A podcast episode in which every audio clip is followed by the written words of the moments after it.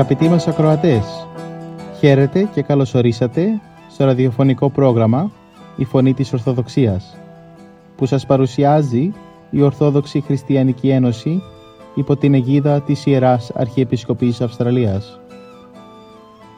Μεταξύ άλλων θα ακούσετε διδαχές από την Αγία Γραφή, σκέψεις από πατερικά κείμενα και βίους Αγίων. Καλή σας ακρόαση.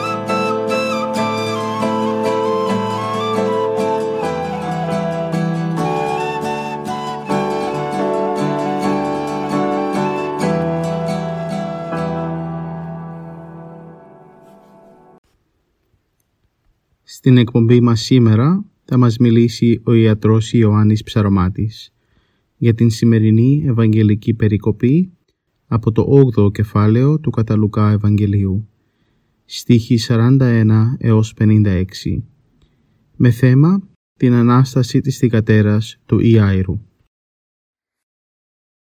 Αυτή την Κυριακή, αγαπητοί αδελφοί, το Ευαγγέλιο είναι από της 7ης Κυριακής του Λουκά. Σε αυτό το Ευαγγέλιο γίνονται δύο θαύματα από τον Κύριο. Πρώτον, η θεραπεία της άρρωστης γυναίκας και δεύτερο, η Ανάσταση της μονάκριβης θυγατέρας του Ιαΐρου, που ήταν άρχοντας της συναγωγής. Σε ελεύθερη απόδοση το κείμενο έχει ως εξής. Εκείνο τον καιρό ένας άνθρωπος πλησίασε τον Ιησού, τον έλεγαν Ιάειρο, και αυτός ήταν προϊστάμενος της συναγωγής.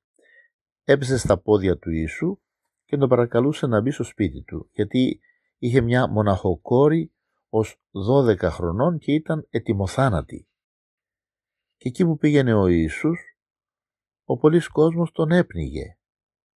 Και μια γυναίκα που είχε αιμορραγία εδώ και 12 χρόνια είχε εξοδέψει όλο της το βίο σε γιατρούς και από κανένα δεν είδε γιατριά, πλησίασε από πίσω, άγγιξε την άκρη από το ρούχο του Ιησού και αμέσως σταμάτησε η αιμορραγία της. Και είπε ο Ιησούς, ποιος με άγγιξε? Και ενώ αρνιόνταν όλοι, είπε ο Πέτρος και εκείνοι που ήταν μαζί του, Κύριε, ο κόσμος σε σπρώχνει και πέφτουν πάνω σου και εσύ λες ποιος σε άγγιξε? Και ο Ιησούς είπε, κάποιος με άγγιξε, γιατί εγώ κατάλαβα πως βγήκε δύναμη από πάνω μου.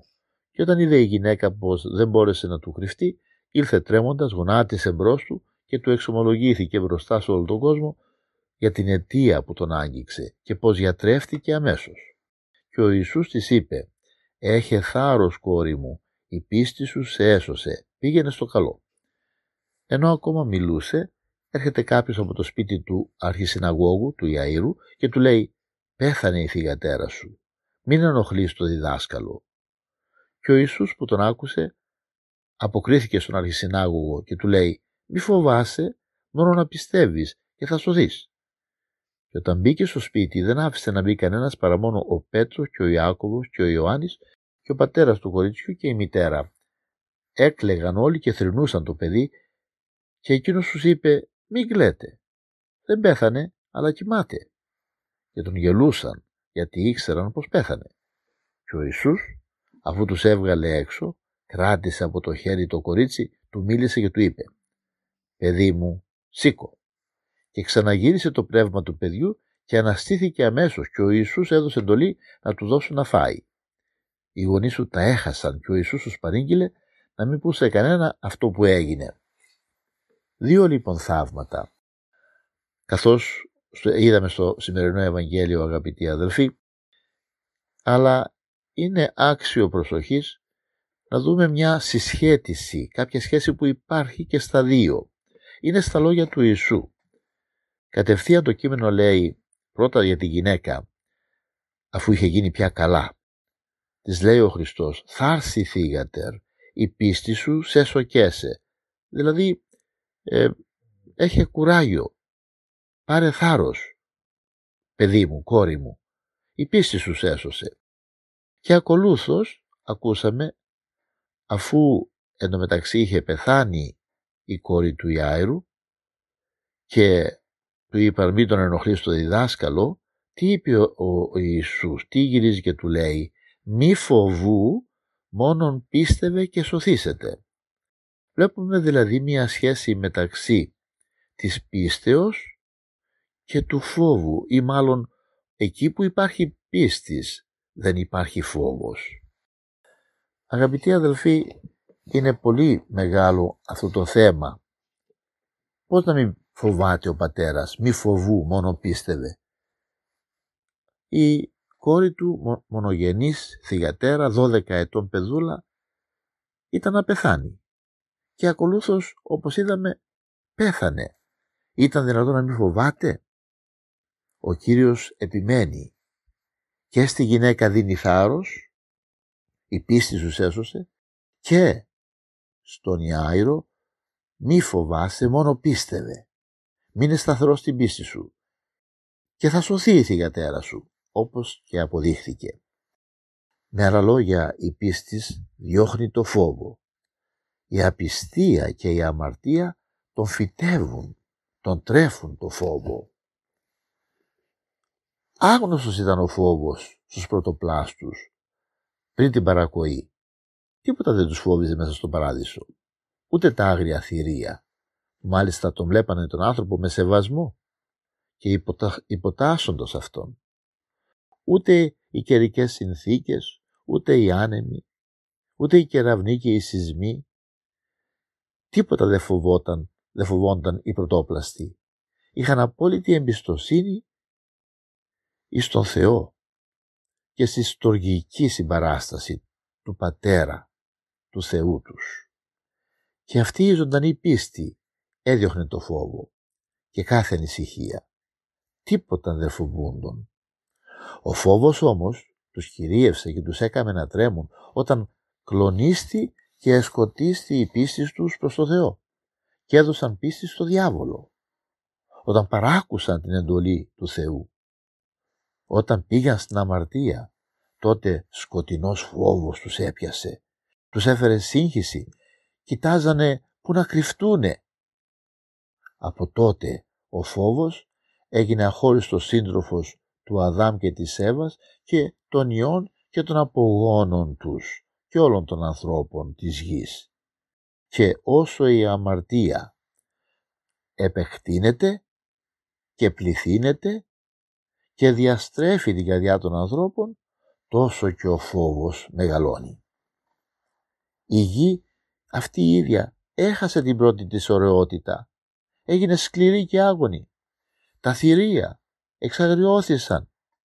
Οι φύσεις όλοι, πλημμύρες, ηφαίστεια, πάγοι, ο άνθρωπος, ασθένειες, ατυχήματα που πλημμυρίζουν την καρδιά μας με φόβο. Όλη η ανθρωπότητα τελευταία τα περάσαμε και τα περνούμε ακόμα. Και στην πατρίδα μας ακούμε ακόμα χειρότερα. Πόσος μεγάλος φόβος με την πανδημία, που εκατοντάδες άνθρωποι άρρωστοι και πολλοί από αυτούς πεθαίνουν. Κι όμως ο Θεός λέγει πάντοτε στους ανθρώπους όλων των αιώνων και στους ανθρώπους της εποχής μας, στον καθένα από μας, μη φοβού, μόνο πίστευε. Μα είναι δυνατόν, θα ρωτήσει κανείς, να μην έχει φόβο? Μήπως θα αλλάξει τίποτα όταν δεν έχουμε φόβο γύρω μας? Θα καλυτερεύσουν οι άνθρωποι ή οι όροι της διαβιώσεώς μας? Γιατί μια γενιά φεύγει, άλλη γενιά έρχεται. Όλες οι ημέρες της ζωής του ανθρώπου είναι ταλαιπωρία, κόπος, πόνος, ανησυχία. Είδα, λέει, ότι στον τόπο όπου έπρεπε να κάθεται ο δίκαιος, εκάθητο ο ασεβής, λέει στην Παλαιά Διαθήκη ο Εκκλησιαστής. Και τελευταία απ' όλα επέρχεται ο θάνατος, που αρπάζει τον άνθρωπο από τη γη. Πώς λοιπόν να μην φοβάται ο άνθρωπος? Κι όμως εδώ είναι το θαυμαστό. Ο άνθρωπος του Θεού, ο άνθρωπος που έχει σταθερή και ζωντανή πίστη προς το Θεό, ζει μέσα σε δυσκολίες, σε δοκιμασίες, σε κινδύνους και δεν φοβάται. Δεν τον κυριεύει ο φόβος, δεν δειλιάζει, δεν χάνει το θάρρος του. Όπως για τους άλλους, έτσι και για αυτόν είναι κοινός ο πόνος, αλλά όχι ο φόβος. Και τούτο γιατί πιστεύει ότι ο Θεός είναι κοντά του και θα τον υπερασπιστεί. Αισθάνεται ότι ζει μέσα στην παντοδύναμη και πανάγαθη παρουσία του Θεού, ότι έχει γύρω του φύλακας αγγέλους και ακόμα ότι οι περιπέτειες της ζωής τον βοηθούν στον πνευματικό του αγώνα για το καλύτερο πνευματικό του καταρτισμό που εξυπηρετά το αιώνιο συμφέρον του. Γι' αυτό δεν φοβάται. Παραμένει άτρομος και θαραλέος. Ας ξεσπούν γύρω του όλες οι αδυναμίες, όλες οι μάστιγες, όλα τα κακά, όλες οι μάχες μεταξύ των ανθρώπων, ο πιστός μένει άφουγος και μέσα στην φοβερή πανδημία η πίστης του τον κάνει ήρωα. Μόλι του την καρδιά πιστεύει και διαλαλεί «Ου φοβηθήσομε εν το ταράσεστε την γην και μετατίθεστε όροι εν καρδίες θαλασσών», όπως αναφέρεται μέσα στους ψαλμούς. «Εάν γάρ και πορευθώ», αλλού θα πει, «εν μέσω σκιάς θανάτου, ου φοβηθήσομε κακά, ότι σύ με τεμούει», με γεμάτος από πίστη, διαλαλεί. Αυτή του την πίστη.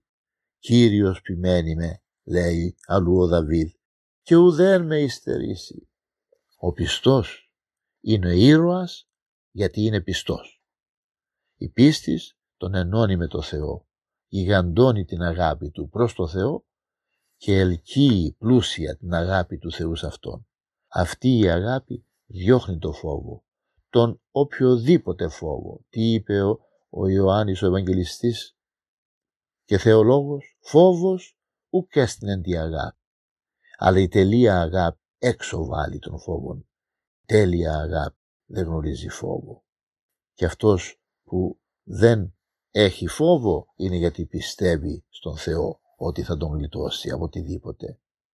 Μπροστά σε οποιοδήποτε κίνδυνο, ακόμα και μπροστά σε αυτόν τον θάνατο, ο πιστός βλέπει πάνω στα πράγματα το στενότατο σύνδεσμο πίστεως και αφοβίας. Ζει καθημερινά την προτροπή του Κυρίου.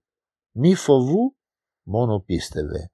Αγαπητοί αδελφοί ακροατές, ίσως έτσι κι εμείς θα πρέπει τελικά, αφού θα μεγαλώσει η πίστη μας μέσα και αφού παρακαλούμε τον Κύριο να μας προσθέτει όλο και πιο πολύ πίστη, να πιστεύουμε όντως στην απανταχού παρουσία του και προστασία του και με αυτόν τον τρόπο να μην φοβούμεθα, αλλά με θάρρος και ελπίδα σε αυτόν να πορευόμαστε σε τούτη τη ζωή που θα μας οδηγήσει εις την μέλουσα αιωνιότητα του Κυρίου μας γέννητο.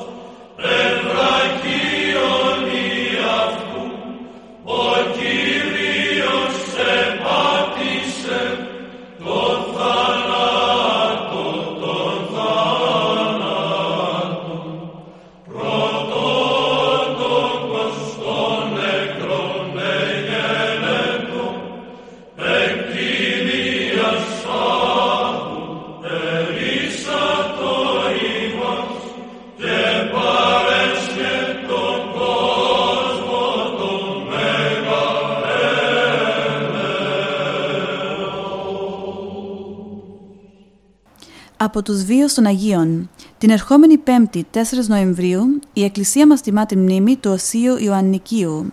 Στο πρόγραμμα μας σήμερα θα αφιερώσουμε μερικές σκέψεις από τη ζωή του. Ο Όσιος Ιωαννίκιος γεννήθηκε στη Βυθινία το 740 μετά Χριστού. Τον πατέρα του έλεγαν Μυριτρίκη και τη μητέρα του Αναστασό. Και οι δύο ήταν ευσεβείς γονείς και παιδαγώγησαν το γιο τους σύμφωνα με τις επιταγές του Ευαγγελίου. Όταν ο Ιωαννίκιος στρατεύτηκε, αυτοκράτορας ήταν ο τραχής οικονομάχος Κωνσταντίνος Β. Αυτός διέπρεψε στους αγώνες του κατά των Βουλγάρων και είχε μεγάλη εκτίμηση από τους στρατιώτες του. Η ψυχολογία που καλλιεργήθηκε στα πεδία των μαχών παρέσυρε τον Ιωαννίκιο και στο θρησκευτικό έδαφος, με αποτέλεσμα να γίνει οικονομάχος σαν τον αυτοκράτορα. Όταν όμως απολύθηκε από τις τάξεις του στρατού, δεν άργησε να καταλάβει την πλάνη του και σε τι μεγάλα σφάλματα τον είχε οδηγήσει αυτή. Τι να κάνει όμως, μα τι άλλο, να μετανοήσει και να επανέλθει στην ορθόδοξη διδασκαλία που του πρόσφεραν οι ευσεβείς γονείς του. Αμέσως μάλιστα ήρθε στη σκέψη του ο Λόγος του Θεού, μνημόνευε ου πόθεν πέπτοκας και μετανόησον και τα πρώτα έργα ποιήσον. Θυμήσου δηλαδή από ποιο ηθικό ύψος έχεις πέσει και μετανόησε και κάμε πάλι τα έργα της πρώτης αγάπης σου. Και ο Ιωαννίκιος μετενόησε ειλικρινά, εξομολογήθηκε το ολισθημά του, καταρτίστηκε ανάλογα, έγινε μοναχός στον Όλυμπο και πέθανε 94 χρονών στη Μονή Αντιδίο, διδάσκοντας τον κόσμο την Ορθοδοξία.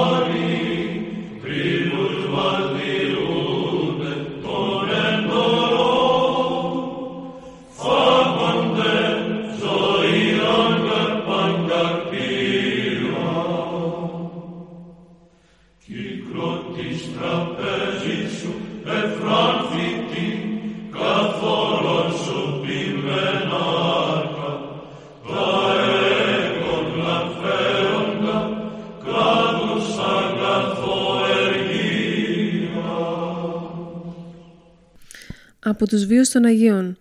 Την επόμενη Παρασκευή, 7 Νοεμβρίου, η Εκκλησία μας τιμά τη μνήμη του Οσίου Λαζάρου, του Θαυματουργού. Στο πρόγραμμά μας σήμερα θα αφιερώσουμε μερικές σκέψεις από τη ζωή του.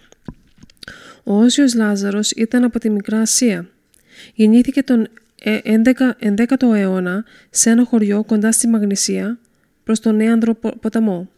Από γονείς ευσεβείς, τον Νικήτα και την Ειρήνη. Όταν ήταν ακόμα 6 χρονών, επιδόθηκε στο πνευματικό στίβο μέσα στο μοναστήρι των Ορόβων. Εκεί έμεινε επί 5 χρόνια διδασκόμενος. Όμως από θείο ζήλο κινούμενος, θέλησε να προσκυνήσει τους Άγιους Τόπους. Έτσι έφυγε κρυφά από τη Μονή και πήγε στα Ρεσόλμα. Μετά την προσκύνηση των εκεί ιερών, επισκέφθηκε τη Μονή του Αγίου Σάβα, όπου κοινοβίασε αφού έγινε μοναχός και κατόπιν ιερέας. Κατά την επανάσταση των Αράβων που βεβήλωσαν τα ιερά, αναγκάστηκε και έφυγε στην Έφεσο, σε έναν έρημο όρος αντίκριτης της πόλης που ονομαζόταν Γαλίσιο. Εκεί στην αρχή μόνος ζούσε σε ένα κελί, αλλά αργότερα μαζεύτηκαν γύρω του και άλλοι μοναχοί.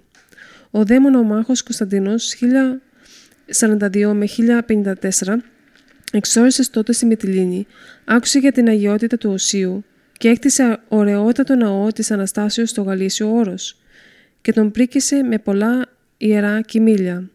Ο δε Όσιος Λάζαρος ανήγειρε κοντά στον ναό στήλο, όπου εγκαταστάθηκαν στην κορυφή του και ασκήτευε χειμώνα-καλοκαίρι, εκτιθέμενος σε καύσονες και παγωνιές. Ο Θεός επίσης έδωσε στον Όσιο Λάζαρο και το χάρισμα να θαυματουργεί. Έτσι αυστηρά ασκητικά, αφού έζησε τη ζωή του, πέθανε με αγιότητα σε βαθιά γεράματα το 1054. Νιώθω πρώτη μου φορά τόση απέραντη χαρά και η καρδιά μου ευτυχισμένη δε χορταίνει να το λέει. Μοναστήρι μας φωλιά για του Θεού τη φαμελιά, Θεέ μου να είμαστε μαζί στον ουρανό όπως και στη γη. Καν στα λόγια δεν το εκφράζουν, οι καρδιές μας το φωνάζουν, είναι τέλεια η ζωή όταν είμαστε μαζί. Μοναστήρι μας φωλιά για του Θεού τη φαμελιά, Θεέ μου να είμαστε μαζί στον ουρανό όπως και στη γη. τόσα χρόνια στο Χριστό χαραγεμάτα και παλμό, το αιώνιο αγγίζω και τη νιώτη μας φανίζω. Μοναστήρι μας φωλιά για του Θεού τη φαμελιά, Θεέ μου να είμαστε μαζί στον ουρανό όπως και στη γη.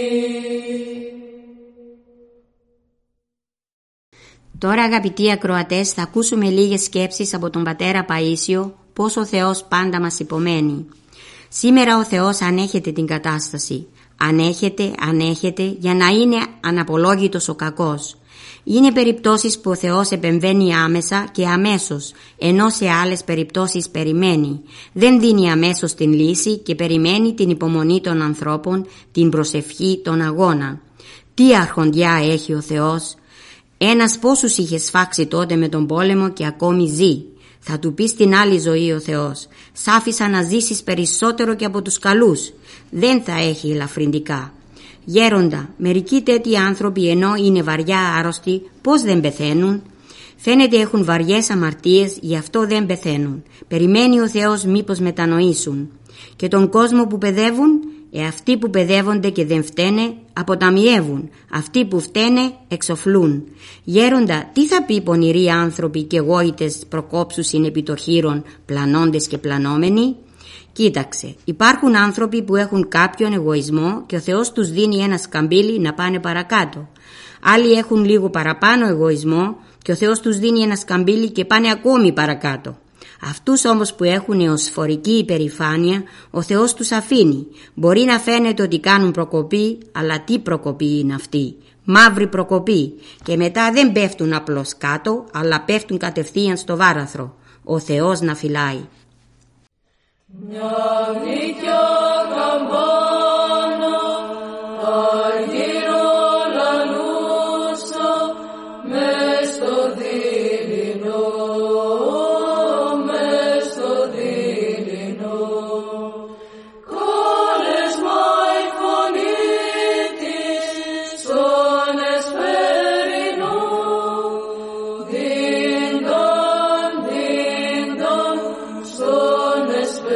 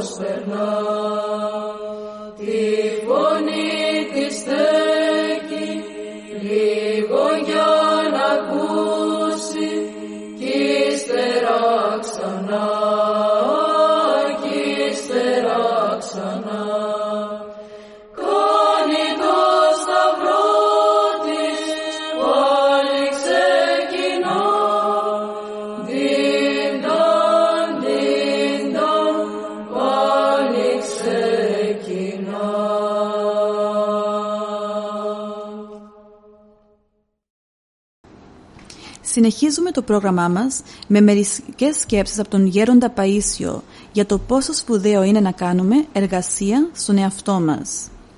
Εάν θέλεις να βοηθήσεις την Εκκλησία Είναι καλύτερα να κοιτάξεις να διορθώσεις τον εαυτό σου παρά να κοιτάς να διορθώσεις τους άλλους. Αν διορθώσεις τον εαυτό σου, αμέσως διορθώνεται ένα κομματάκι της Εκκλησίας. Εάν φυσικά αυτό το έκαναν όλοι, η Εκκλησία θα ήταν διορθωμένη. Αλλά σήμερα οι άνθρωποι ασχολούνται με όλα τα άλλα θέματα εκτός από τον εαυτό τους. Γιατί το να ασχολείσαι με τον εαυτό σου έχει κόπο, ενώ το να ασχολείσαι με τους άλλους είναι εύκολο. Εάν ασχοληθούμε με τη διόρθωση του εαυτού μας και στραφούμε πιο πολύ στην εσωτερική δράση παρά στην εξωτερική, δίνοντας τα πρωτεία στην Θεία Βοήθεια, θα βοηθήσουμε τους άλλους περισσότερο και θετικότερα. Επιπλέον θα έχουμε και την εσωτερική μας γαλήνη, η οποία θα βοηθάει αθόρυβα τις ψυχές που θα συναντάμε, γιατί η εσωτερική πνευματική κατάσταση προδίδει την αρετή της ψυχής και αλλοιώνει ψυχές.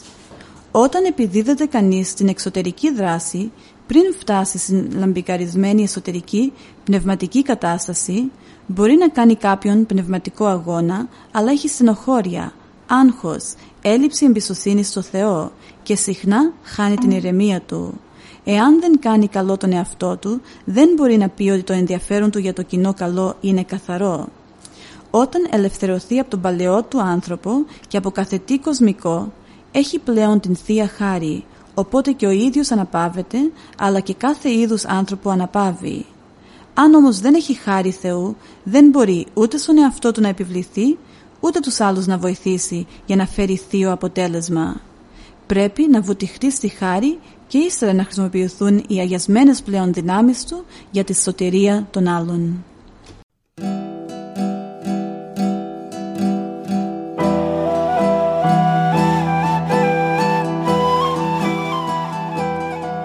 Και εδώ φτάσαμε στο τέλος του προγράμματος. Σας ευχαριστούμε για τη συντροφιά σας και θα είμαστε και πάλι κοντά σας την επόμενη εβδομάδα. Μπορείτε επίσης να μας παρακολουθήσετε στο Facebook, Spotify και στο YouTube κανάλι Greek Orthodox Christian Society Sydney. Αγαπητοί μας ακροατές, ο Θεός μαζί σας. Χαίρετε.